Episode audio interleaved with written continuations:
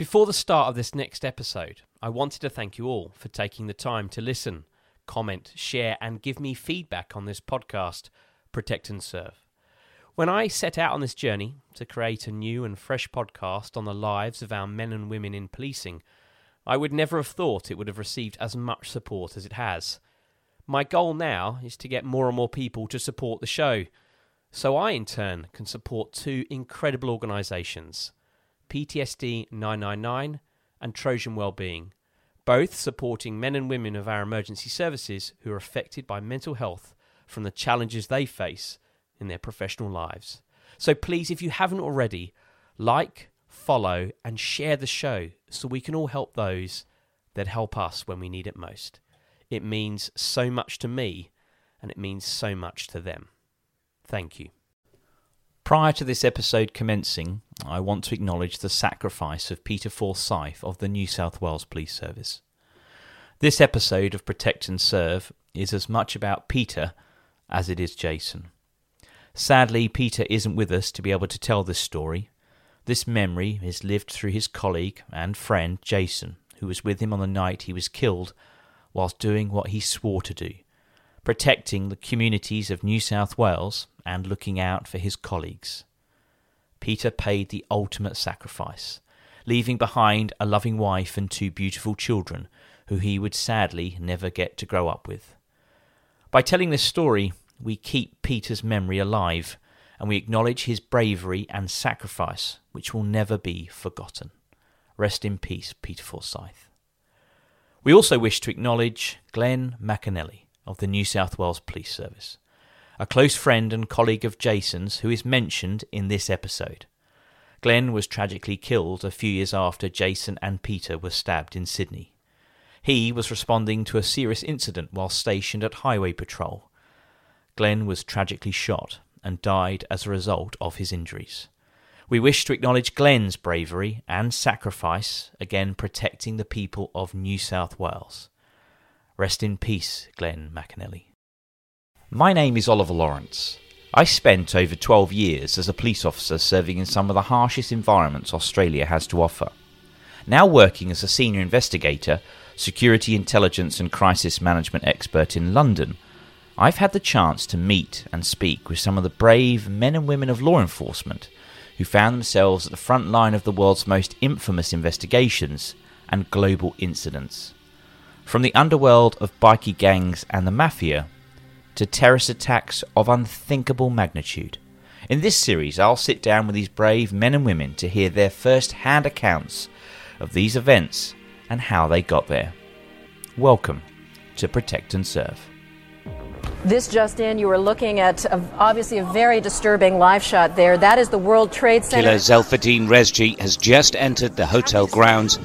He's looking for targets. The outcome in U.S. District Court today was not good for New Jersey boss Tony Pro Provenzano. Just how seriously the police are taking claims of abuse at the hands of Jimmy Savile came into sharp focus. In the UK, police identifying the suspect who killed two people on London Bridge. Police say they are investigating a suspected connection with a radical Republican organization, the New IRA. Freedom itself was attacked this morning by a faceless coward, and freedom will be defended. Jason Semple's policing career has taken him from the streets of Sydney, New South Wales, to the dusty and hot streets of Iraq in the Middle East. He has overcome significant challenges and intercepted and arrested some of the most dangerous villains on the streets of New South Wales in the advanced and highly skilled Tactical Operations Unit. He has had a truly incredible policing career. However, all of this may not have been possible if it wasn't for the incredible work of medical teams who treated him on the evening of the 27th of February 1998. This was after he was brutally stabbed by a drug dealer whilst walking home after a drink with colleagues. Jason lay on the footpath bleeding to death. His colleague, Peter Forsyth, laying on top of him, tragically already deceased from his injuries. This is a story of heroism, resilience, calm, and sadness. Jason takes us through his career in law enforcement reflecting in detail the events that would change his life forever on the night of the 27th of February 1998. All this and much more next on Protect and Serve.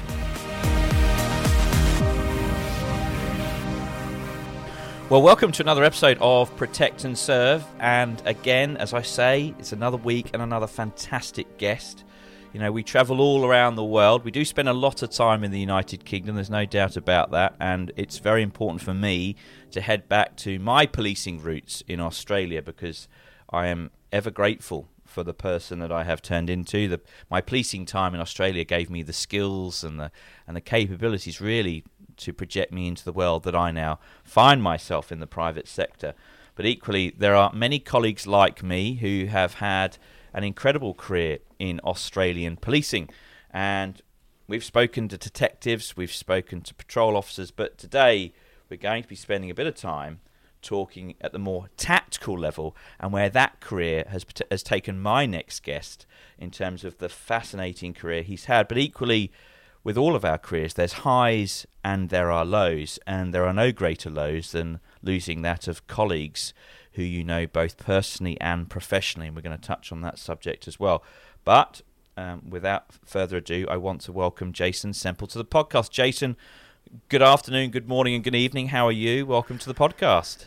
Well, thanks, Ollie. Thanks for having me on. Um, love your podcast, and um, yeah, it's, it's, a real honour to be here sharing some uh, stories. No, no, no, no. Thank you ever so much for coming on. It's absolutely brilliant. And you know, you've heard a couple of my my episodes that I've done previously, and as I say, like every great detective, we wind back that clock in your career, and we start right at the beginning with the very simple question of why policing. Oh, yeah, it's a uh, it's a pretty easy one to answer actually. Um, I think for me, it was sort of in my genetics from way back when I was a kid. You know. Um, I had a really uh, my my pop was pretty much my father figure. He was this larger than life, um, you know, union boss in Australia back when unions probably had a lot more relevance. Um, you know, so he was hanging around with, you know, he was having meetings with prime ministers and and you know at that level, and all the way through down to you know the the everyday workers. He was a tough, intelligent, um, fair, just this amazing fella um, who I suppose my brother, who's a, was a detective in um, in New South Wales Police as well. We I, we just did everything known to man to try and impress this this um, larger than life character. Um, and I think from an early stage, you know, he used to tell me stories that um, even when I was like, you know, seven or eight years old, you know, and it was one of the kids was maybe um, picking on an older kid. He, he, was always he always had a bit of a chuckle to himself because I would always step in and I would be like, hey, you know, and even if a kid was twice my size, I actually never really um, cared. You know, it was like so. I think it's sort of um, in my fabric to bully the bully, if that's a, a way to sort of um, describe it. Um, I just I always hated seeing someone who wasn't as confident as what I was or wasn't as capable. And not saying I was overly capable, but maybe I was a little bit more capable than the average human. Um, and I just, even to this day, mate, um, I'm, I'm no, not longer in any organisation where I've got a badge and a gun. Um, you know, but I still hold the same levels of. If I see something, I'll go and um, get involved. I don't stand and watch like a lot of society does now. You won't see me pulling out the mobile phone and videoing something. I will step in um, so yeah, I, I, which obviously is it's a natural progression of a you're going into the military or you're going to the police. Um, yeah, so um, that's where I found myself. It helped having my brother as a um, detective in Redfern at the time. You know, so I bounced off him. Which one am I going to do? Do I go through officer training in the military, or do I do, you know, go down the same um, pathway as him? Um, and it basically back then it was like um, you know 96 97 um, you know there wasn't a great deal going on with the military. Obviously that changed dramatically even two, two or three years later. Um, but um, yeah I just I chose law enforcement and it's in my blood just like you mate. I want to just give this this is a, a strange place to move on to, but I want to give our listeners a bit of context as as as you as a, as an individual in terms of um, your stature and your size, because you're a relatively big chap in terms of how would you describe your height and your proportion because that kind of blends into where we're going to move into this sort of tactical world. How how would you describe how would you describe yourself? Well, I'm six foot five and 114 kilos. um, you know, and I keep myself fit. Um, it's funny because I was just over in the US um, at a like a military trade show earlier this year, and I was with um, Swedish and Norwegian special forces, and the Norwegian guys are going, "Hey, we've got our Australian Viking here," because obviously I'm I'm I'm running a quite a substantial beard these days. Um, so yeah, that's me. So, um, so, so you, so you walk into the academy, 1997. Here you are, this um, 185 centimeter young man ready to take on the world. What was the experience like? You know, we talk every week about the vocation of policing, being yeah. a complex one. It's no different in Australia. You know, there's policy, procedure, legislation to be able to regurgitate. Yep. You know, the operational, the operational uh, training and the safety tactics and accoutrements that are issued to Australian police officers is quite extensive in terms of uh, the ability of the use of firearms. There wouldn't have been Taser back in 1997, but obviously driving cars as well. How was that experience for you, both from the physical perspective and also the theoretical side of things?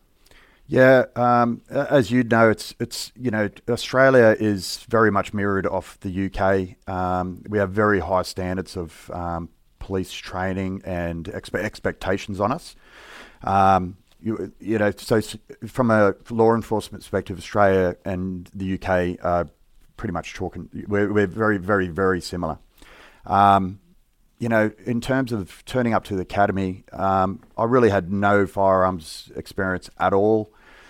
Um, and then, you know, all of the defensive tactics, same. You know, obviously I'd had my fair share of punch ups, you know, in my youth. Um, I wasn't shy to um, get in a scrap, whether it was during sport or it's wherever the um, scenario was. So I wasn't sort of foreign to, you know, that type of activity. But um, putting it into the more deliberate context in a legal framework, um, I found I really I, I loved it. Um, and as you know, there's the you know, and, and any of your um, law enforcement listeners know, um, there really is a substantial amount of um, you know study and effort going into understanding laws, procedures, and and how they're implemented and and, and put into practice. Um, so yeah, it's it's it's definitely not a case where um, you know cops are turning up on the street um, with a bare minimum. It really is word for word um, letter for letter,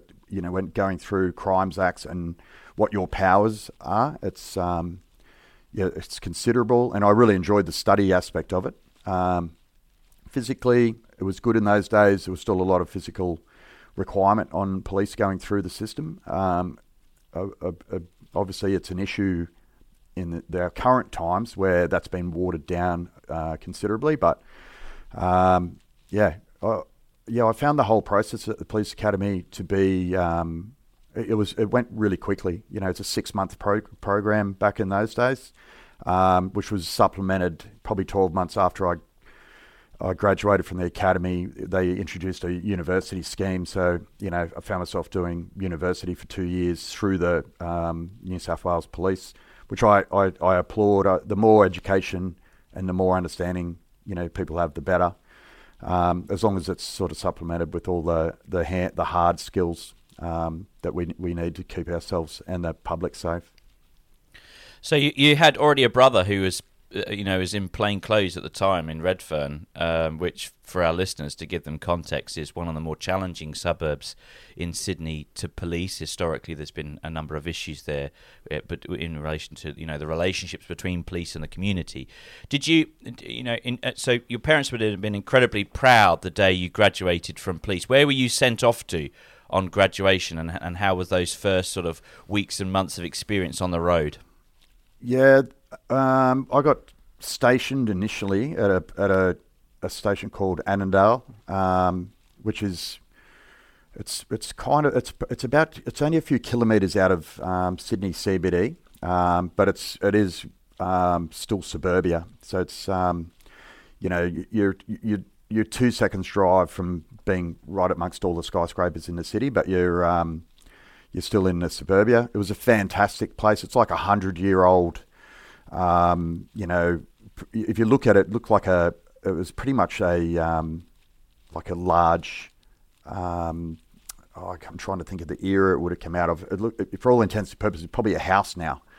Um, so the it wasn't some monolithic police building that you see around these days. It was nestled in the edge or the corner of a regular suburban street just up the road from one yeah. of the local pubs. So we, mm-hmm. we, we were really embedded into the community in those days with the, how they ran um, ran policing. Um, yeah, and it was a it was a fantastic um, group of people I worked with, and as as as with yourself and everyone, th- those first few years in law enforcement are um, you know just an eye opener, and every day is just like wow, I cannot believe I just got involved in that, or so it was I, it was so, it was so exciting. I, I hated finished hated finishing shifts, even though we would in Australia we were doing twelve hour shifts at the time. I still hated yeah. I still hated the thought of my shift finishing. You know, so that gives you any indication how much I was enjoying myself. So, in terms of you know, we often don't realize or don't understand how we're going to react to both confrontation, which is probably the biggest one in terms of dealing with incidents that we've never come across before, pub fights. You know, you said you'd had scraps. so You kind of used that world to a sense and were prepared to go hands on. How did you find that leaving the academy with all these accoutrements and these abilities and an increased level of communication skills, like for instance going to your first decent sort of public disorder matter and, and laying hands on someone and placing someone under arrest? What was that sort of was there any sort of anxieties around that or you were pretty excited to get stuck in? Yeah, I have to I, I have to admit I was actually pretty excited to get stuck in. Um, of course, um, you know, any any man or or uh, female that walks this planet and says they don't have um, fear at times is lying straight through their teeth. Um, you know, there's a few times where it's like, wow, I don't know how this is going to go. Um, but on the whole, I enjoyed like a you know get, taking back to my earlier comment about you know if, if being involved in and helping people that have been that are potentially being harassed or assaulted by people that they have have not got the capability to deal with.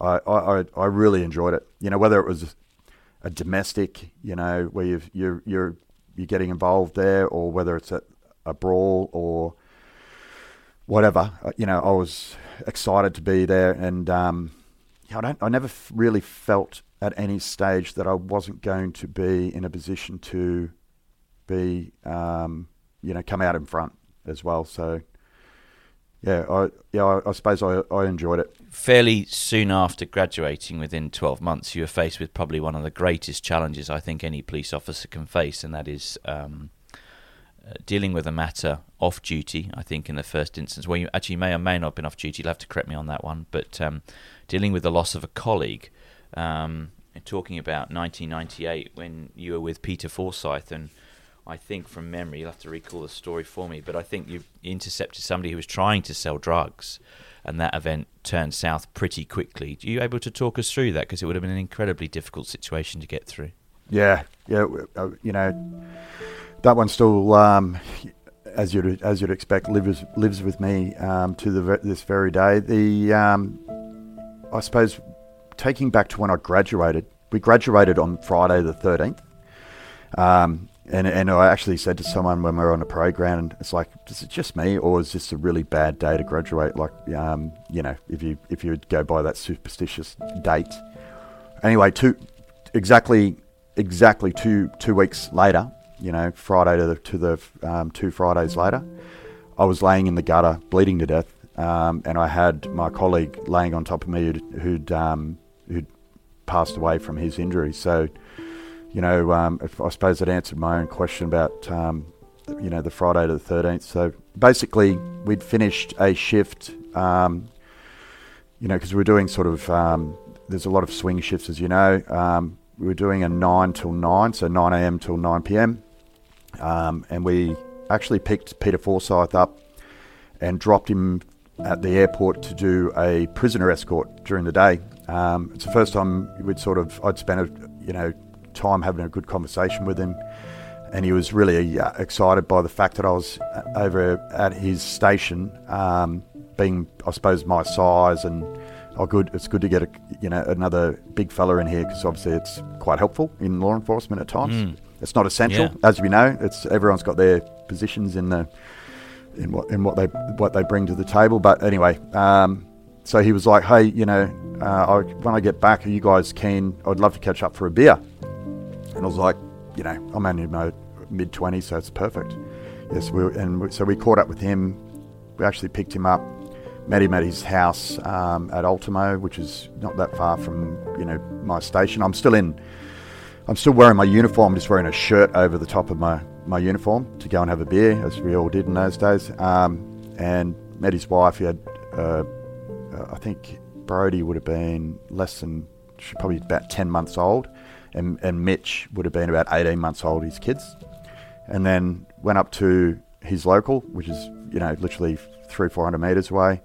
Had a few beers. Um, and on the way, um, back to his place to literally call it a night, uh, uh, probably at 11:30 at night. We were approached, and someone tried to sell us ecstasy, um, which is quite incredible considering what I was wearing, and you know, it was, clearly in uniform.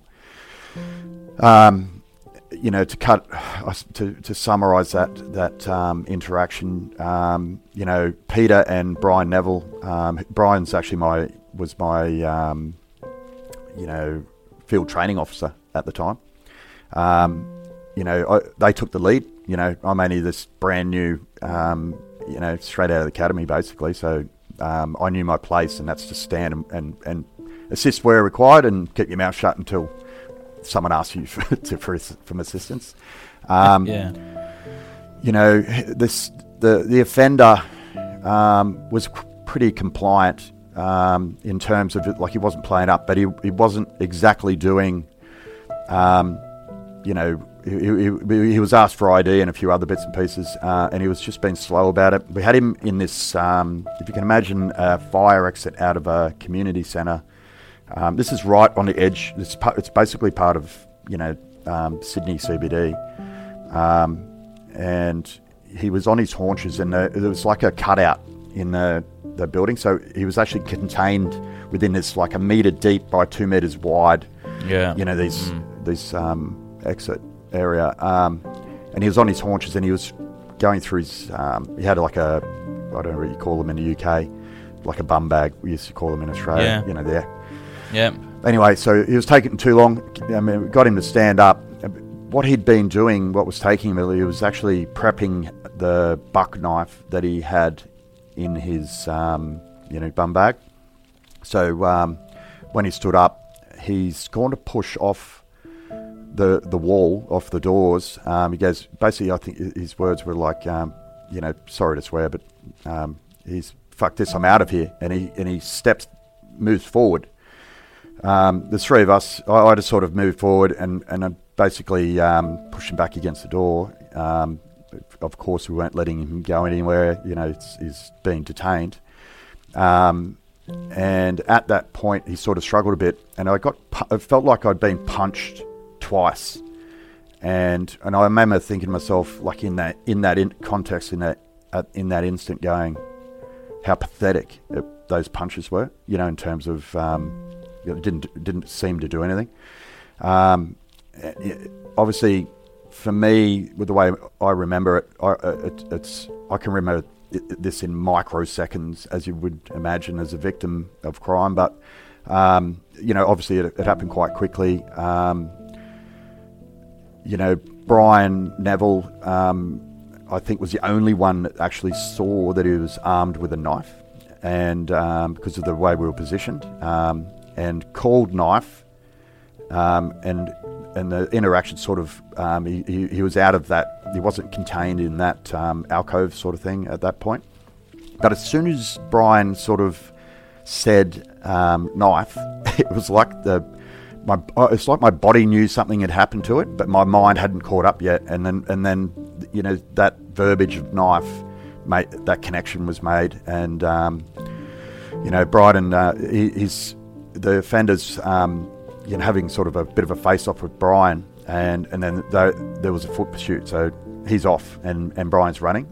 I, at that point, my body and I suppose your your shock mechanism, you know, like your body knows before your brain does, and then once your brain does, it adds another layer of um, you know stress and duress because you now you got you're consciously aware of what's happened. Two police officers, it is reported, have been stabbed. And I looked down and pulled my shirt up, and I and I literally was just spraying blood um, out of my stomach area, um, and I yeah, so it's like um, I, I remember putting my hand on that wound and just instantly thinking, "Holy, you know, that's it. I'm, I'm, I'm, I'm literally going to die right here, right now in this streak, just because I the amount of blood that was um, that I that I was losing was pretty dramatic.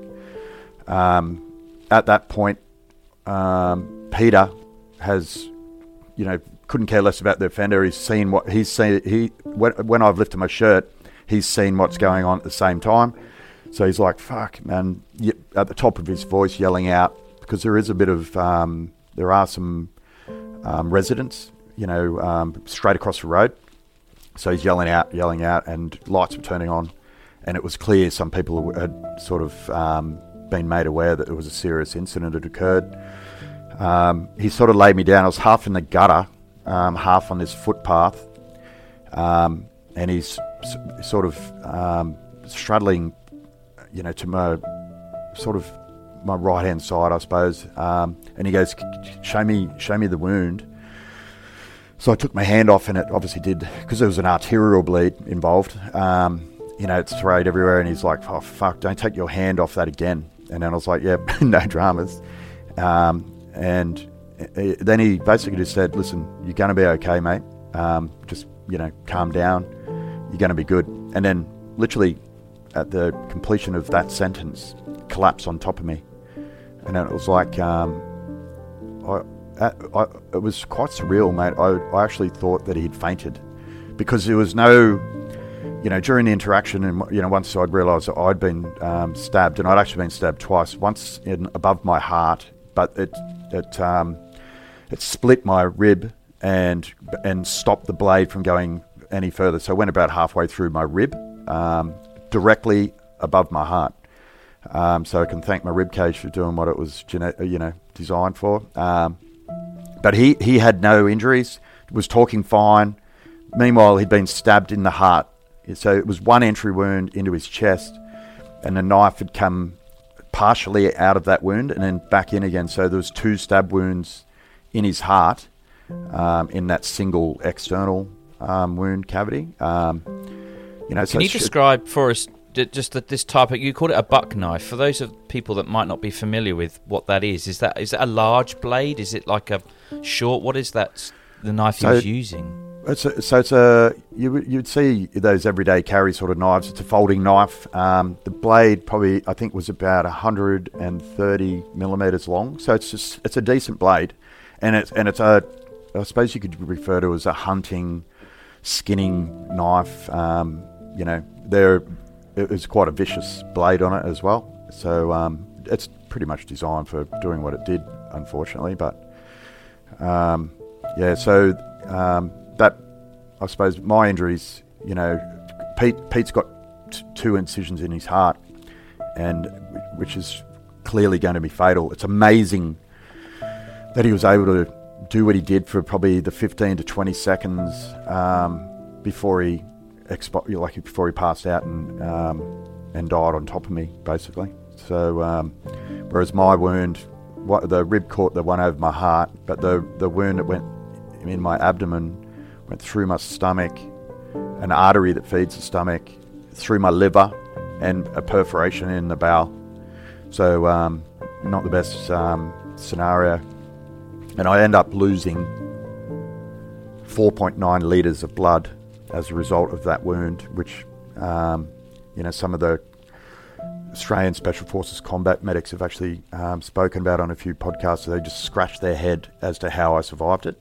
Um, because there's one thing losing five litres of blood, but it's incredibly hard to put it back into your body. Um, you know, you know, even even if you're around the corner from a hospital. So, uh, yeah. So um, very, you know, pretty much worst case scenario for anyone any day of the week. But 14 days out of the police academy, um, it was um, it was just unbelievable, mate. Really. So, so, so, because I, I, think I got it wrong. I think I said it was a year. So, obviously, 14 days out of the police academy, you're faced with this incredibly traumatic and difficult situation. You've got a colleague that's passed out, lying on top of you, tragically passing away in front of you um, from horrific injuries. Yeah.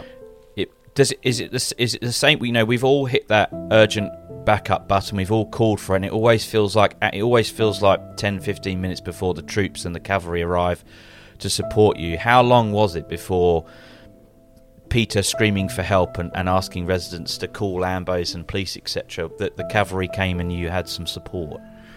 Yeah, I mean, we're very lucky. Um, the the incident sort of occurred only about oh, probably two and a half, three kilometres away from pretty much one of the biggest police stations in the CBD in Sydney, um, city city of Central. Um, you know, so the response from them was like, uh, and because its police have been stabbed, you know, the the level of commitment um, police have to getting to those officers is quite substantial, right? Um, pretty much the only reason I'm here today is because there were two paramedic trucks that weren't in that meant to be in that area. One's from down around Maroubra, which is you know probably 20 minutes drive away, and another one from um, Ryde area, which is about the same. They were literally a minute away, catching up for a coffee at that late night coffee, because they'd one of the people in each of those trucks had been deployed overseas um, in a military context. So, if th- that chance catch up they did p- basically saved my life, it wasn't enough for Pete. But um, so they literally the call came out and they're going, that's just around the corner.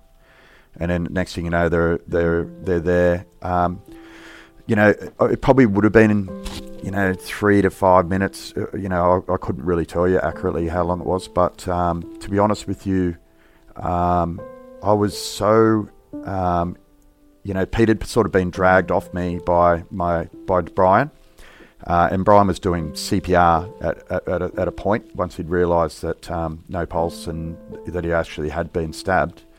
Um, I was still a little bit confused as to what was going on, and I was actually thinking that he may have had a heart attack, you know, because without any of the external bleeding or or visible injury, it was very hard for me to determine what had happened to Pete, even though obviously, you know, clearly I'd just been stabbed, so I don't know why my brain wasn't thinking he had been.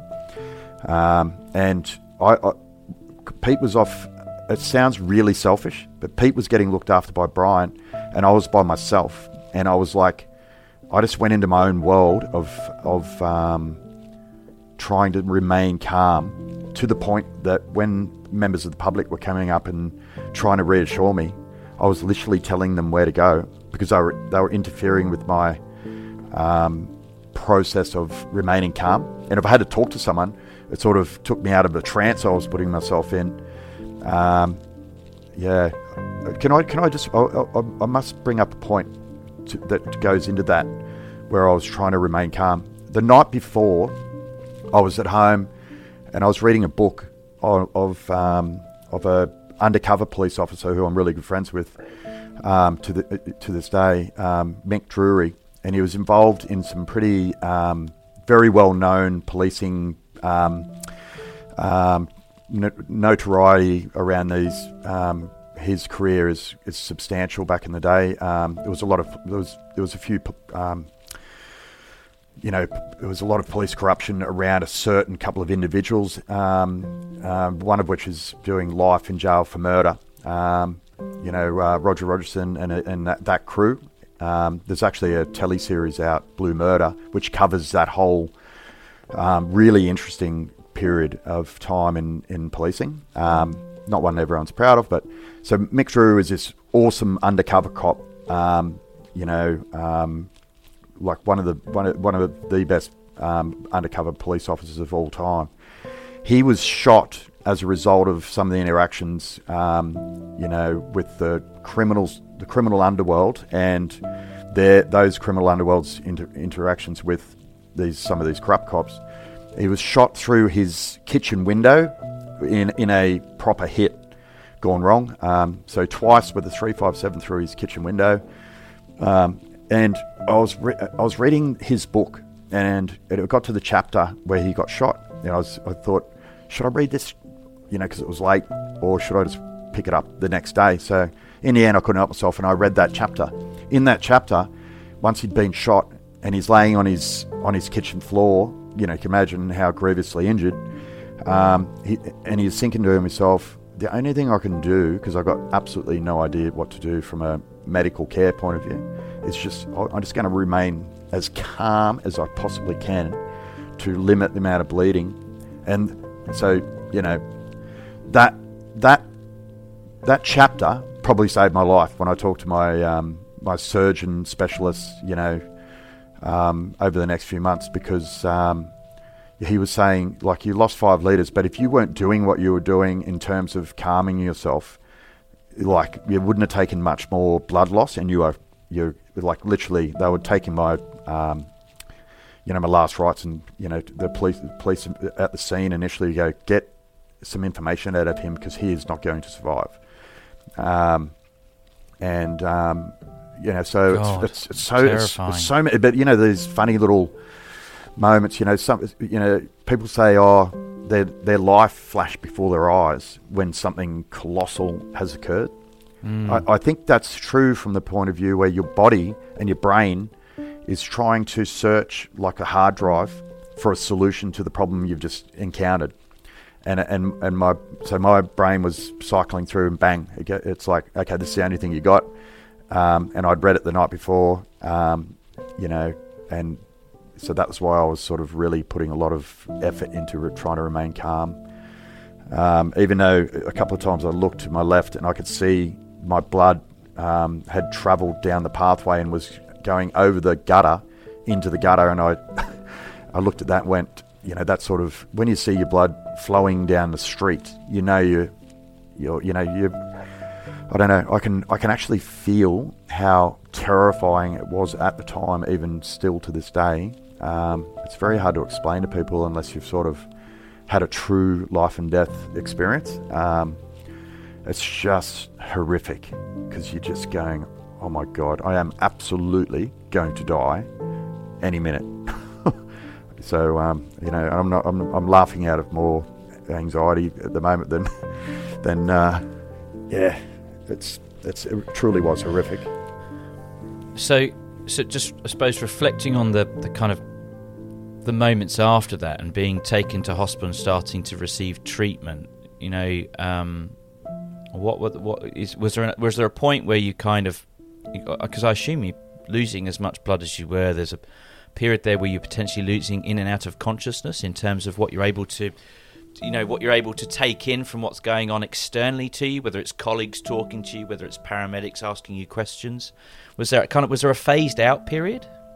No, I was, un, uh, you know, I, um, it's very hard for me to decide whether I would have preferred to have been unconscious for the whole thing or lived through it like I did because, you know, as you know, um, there's there is silver linings to, you know, going through tough times and coming out the other side. You, you know, it's how you develop as a human. Of- course, no one wants to go through that, you know, but um, I was 100% just eh, like crazily aware of everything that was going on, and at no point went close to even having any sort of unconscious moment.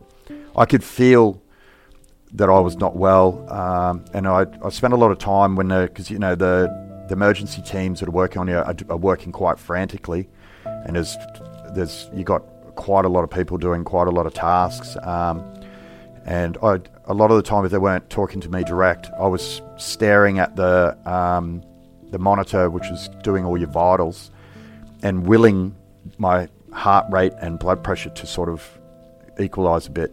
You know, so if I looked away and then look back, it would spike. So I, I would I, I was using that as sort of a like a um, no, no one trained me to do it. I was just like I suppose that was the only thing I could look at and the only thing I could do t- to try and help myself. Um, so yeah, and uh, you know what it's like. The the medical professionals are amazing, and I'm only here because of their their efforts. But they, they they, they know when something's like ultra serious, and so you cannot help but sort of notice that they were stressed and they were, you know.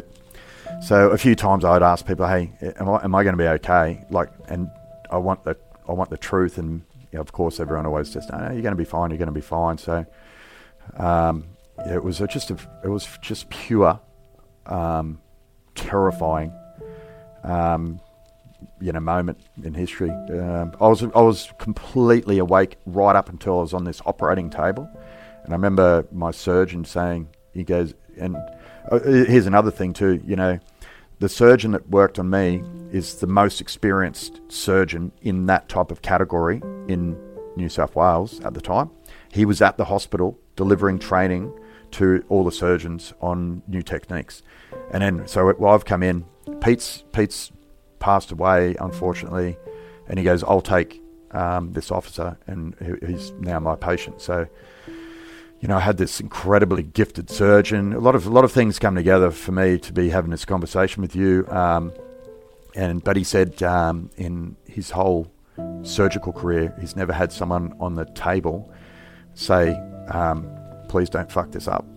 Which is what I'd said to oh, Jason. This, yeah, I know. I was like, well, I well, I was lying on that table and I was like, I'd, my brain had remembered some, um, you know, one of the current affairs programs talking about, um, you know, things gone wrong in theatres like the week before. And yeah, so he, he, he goes, yeah, that was pretty unique. No one's ever said that to me before. And then we look at this six foot five dude on the table. We've got to get this right. So, so you know, post op and recovery must be a long period for you when was the difficult and challenging conversation that you had had with colleagues who told you that Peter had passed away as a result of his injuries?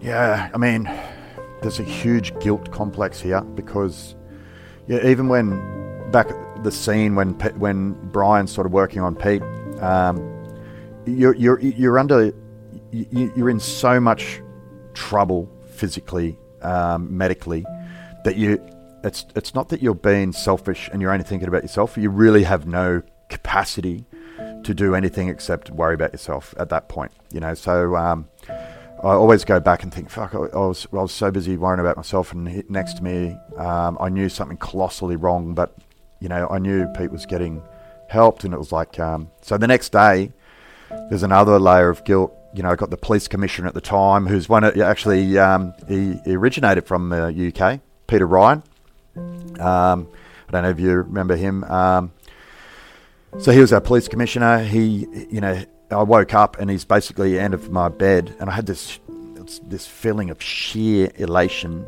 Oh man, I just woke up. I'm still here. You woke up. Yeah. yeah. So it was like the most elated feeling in the history of mankind, followed a short period later by the news that because um, I'd asked so many times and no one would tell me and then and then and then it, um, I think even Peter it might have been Peter Ryan that sort of said, listen, you know, unfortunately, you know, Peter um, passed away last night, and you know the the gravity of that sort of started to sink in, and then you know, while the, the, that period while I was in hospital, especially, I just felt like horrible because it was like um, you got that survivor's guilt um, where you're, you're elated to be there, but at the same time, you know that wasn't the same outcome for that for your offsider. So um, it was that was really tough to deal with for a long time, actually.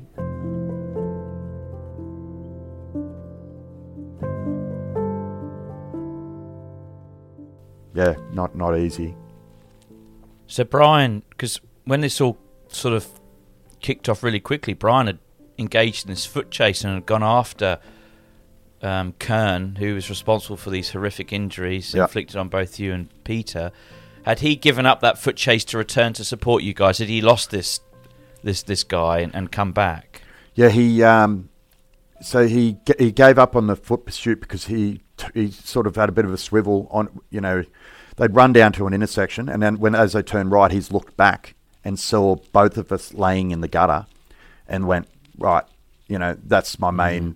Mm. They're now my that's main priority. Yeah, my priority. Yeah. So, um, mm. and as we all know, um, if you're running through a CBD um, in a major city, it's like you, there's the, there's always going to be some evidentiary trail, whether it's through cameras. So his um, priority was to come back and see, you know, because I, I, think he was unaware that we'd actually been physically uh, stabbed when he did when he was uh, initially pursuing Murray, uh, the offender. Um, yeah, so he came back and obviously he was met with a pretty horrific scene um, of both of us down and pretty much one, you know, Pete, who's and he was very close with Pete too. So you know, he's got his one of his best mates, like literally dead in his arms. Um, it's it's a very. I always feel that maybe Brian was the most traumatically affected by this um, because you know if you know what it's like if you're at a scene and you weren't one of the injured officers,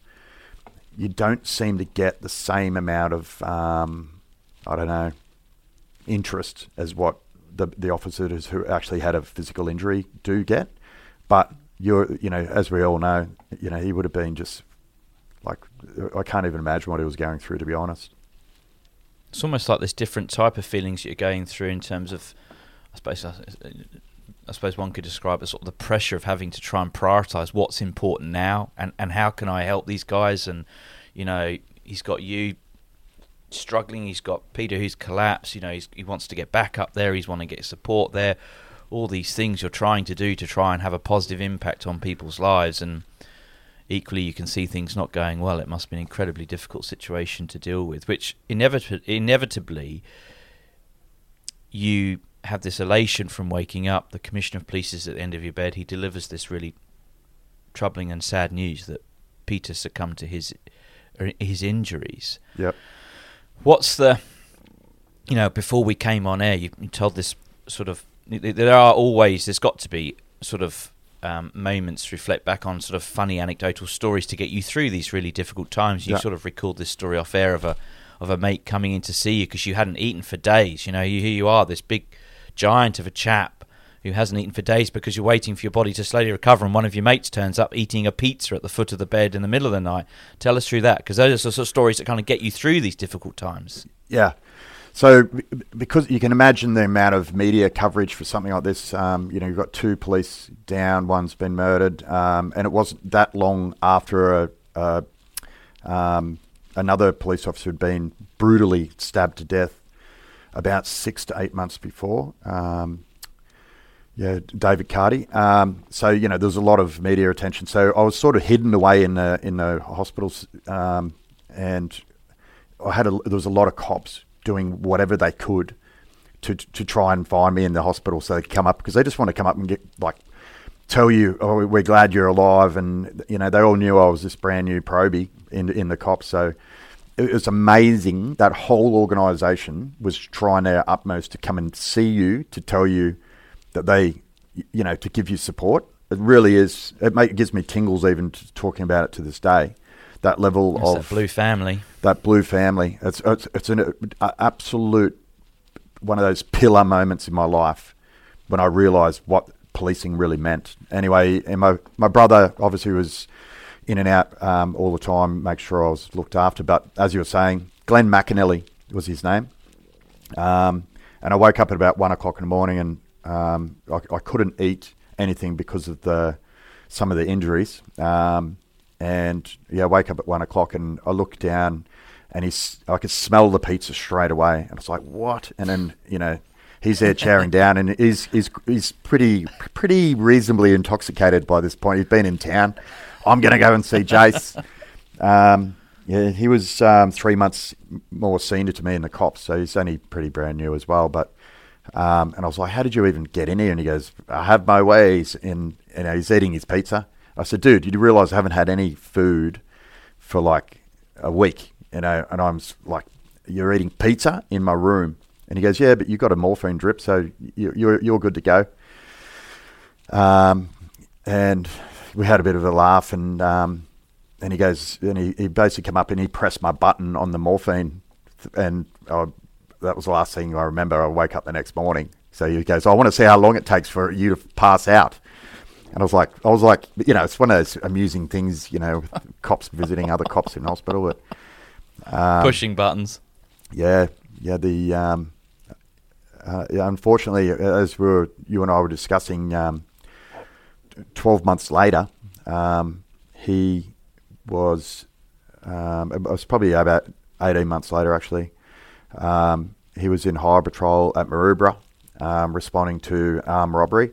And um, the, the, the, the armed robbery suspects were at one end of the street, he was at the other, and he came round and they fired about five or six shots at Glenn, one of which went through his um, police windscreen, hit him directly in the head. Um, so, you know, 18 months later, I found myself leaning over him in, in his hospital bed.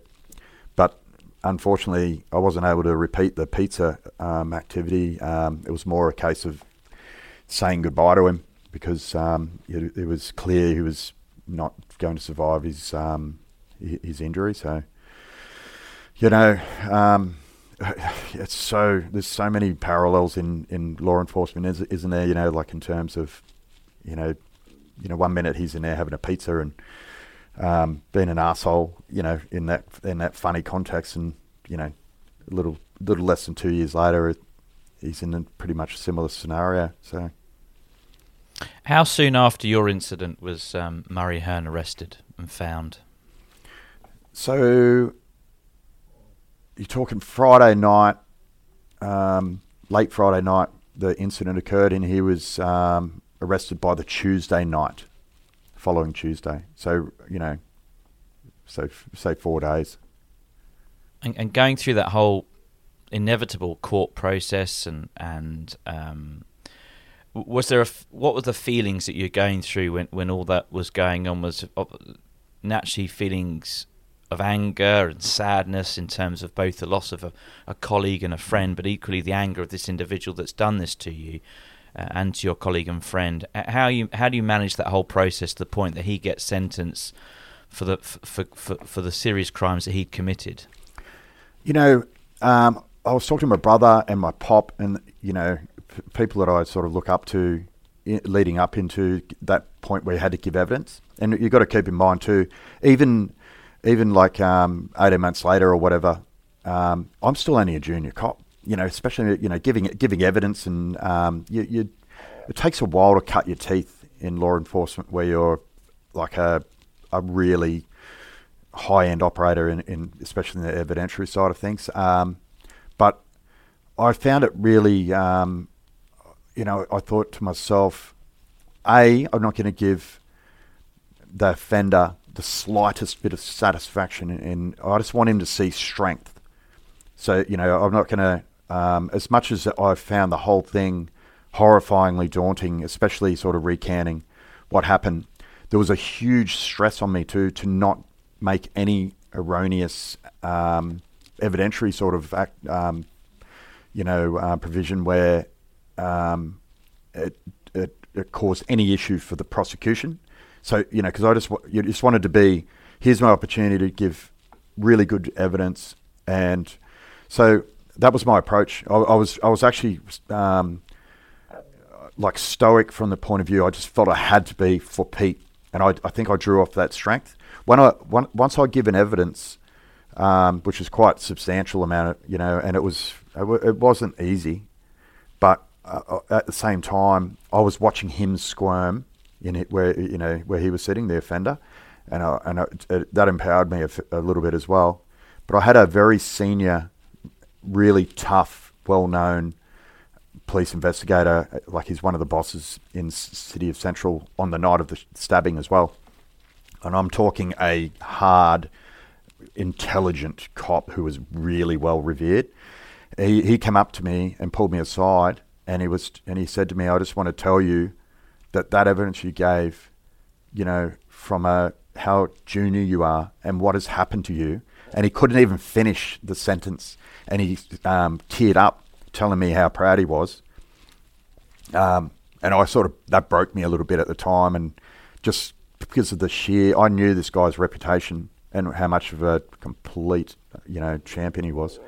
But um, yeah, I, was really proud actually, because at the end of the day, um, you can be acknowledged for some of the you know your, the evidence you give by whoever, but from your peers of that um, of his quality, you know, I, I really felt proud, and I and I and it sort of allayed a lot of fears too, because you don't get too much feedback from prosecution. Hey, Jace, you know, I'll give you you did really well. They they probably say that to everyone, so you're sort of trying to figure out whether um, they were like um, like authentically happy with the evidence I'd given, but um, yeah, was, yeah. So I suppose cutting it, you know, uh, summarising, I, I, I, went in there with a really empowered position, um, and I thought I just put all my energy into looking and coming across strong and getting a really succinct picture of what had occurred out for the jury and um, you know the judge to sort of evaluate a bit of a, a, a, difficult question here, although I probably asked a couple already, is do you believe in the power of time and forgiveness in terms of Murray Hearn has now been released since committing those crimes? Um, if, if, if he was ever wanting to apologise to you face to face for his actions many, many years ago, would you accept them or is it something that you will never ever forgive him for? Yeah, I mean, probably five or six years after the event, we were um, approached by corrections. You know, I think it might have been the psychology. You know, I can't remember. It was someone in the in the corrections system saying that he would like to apologise. So, you know, would you be willing to come out to the jail? Um, and so, and I go, no, I've got no interest in that at all because, you know, whilst they're incarcerated, you know, the only reason they were doing that is for parole, um, you know, you know, trying to improve their chance of parole over over the time. So it's like going, um, no, I've got no interest. I don't even want to hear his reasoning behind it. It's a done. You know, am I sitting here um, plotting to um, get revenge? No, but at, the, at that time, I'm not going to alleviate any of his supposed trauma by uh, by accepting an apology. How can I accept an apology on someone who's no no, no longer here? And you know, the same with um, Pete's wife Jackie and their kids. It's like, so the answer was at that point was no. Um, if I like, I don't really think of him at all. I don't. I don't dwell on it. He's out of jail now, as you know. Um, so I don't. I don't sit here and and think of him and or be concerned about him. You know, um, he was he was pretty young. It's a, it was a uh, you know, probably a little bit of a stupid spur of the moment thing rather than overly calculated. Um, I think if if someone had ambushed us deliberately and calculated and planned this over a period of time beforehand, that would have a very different um, effect on how I feel today. But um, you know, you know, so yeah. I mean, I, I honestly don't think of him. If if I if I had the unfortunate occurrence of like physically bumping into him. And um, he said, "Hey, I, I, know who you are, and I just want to say this." And I'd say, um, "That's noted, mate." Um, you know, I wouldn't carry on. It'd be, a, but I, I don't think I'd, I, I don't think I'd accept it. I just think I'd say, "I acknowledge your apology, mate," um, and just continue to, you know, be in the community, do the right thing. That's you can face your judgment in whatever capacity, life and karma and religion, whatever you want to look at it, um, you know, judges him down the track. So, but you know, I, I talk about often in the podcast, um, you know, the, the skill of resilience and being able to um, understand that fight or flight um, response to any sort of critical stress incident and and how people manage those in their first few years of policing because we never know really how we're going to respond to sudden death, to incidents of trauma, to conflict. All those skill sets really sort of evolve over the first really five years of your career, really, in general duties policing. You know, arguably, you've probably had one of the most traumatic starts to any sort of policing career in terms of losing a couple of colleagues within the first few years, you know, yeah. good friends and people that you'd worked with. So, you know, if you look back at the first five years of your career in terms of the exposure you'd had, had it made you a far more resilient person, or was you know these were still very difficult moments to get through, but you were stronger nonetheless for going through them, and, and probably the strongest you could ever be in terms of the resilience you'd shown to get through the other side of them. Yeah, yeah, I um because I, I, I suppose one of the one of the you know, if I, I, I, I don't like using the term, but it's the silver linings to, um, you know, being exposed to that trauma was very early intervention in the police with um, psychiatrists. You know, so obviously, you know, as as you were recovering physically um, from the injuries, you know, I'm off seeing um, like a fantastic psychiatrist actually, um, and he, um, yeah, he was. So he, as much as I I didn't really gravitate. I'd never been exposed to anyone in the psychology or psych- psychiatric world ever in my life. Um, and you know, to say to, was, that was quite an experience, and I was definitely a fish out of water. I never felt comfortable in there um, initially, um, and he, he he would be saying, "Listen, you're you you're um, you've had a critical stress incident, and you now have got critical stress um, syndrome, and which is pretty much the early days, um, you know, terminology for PTSD.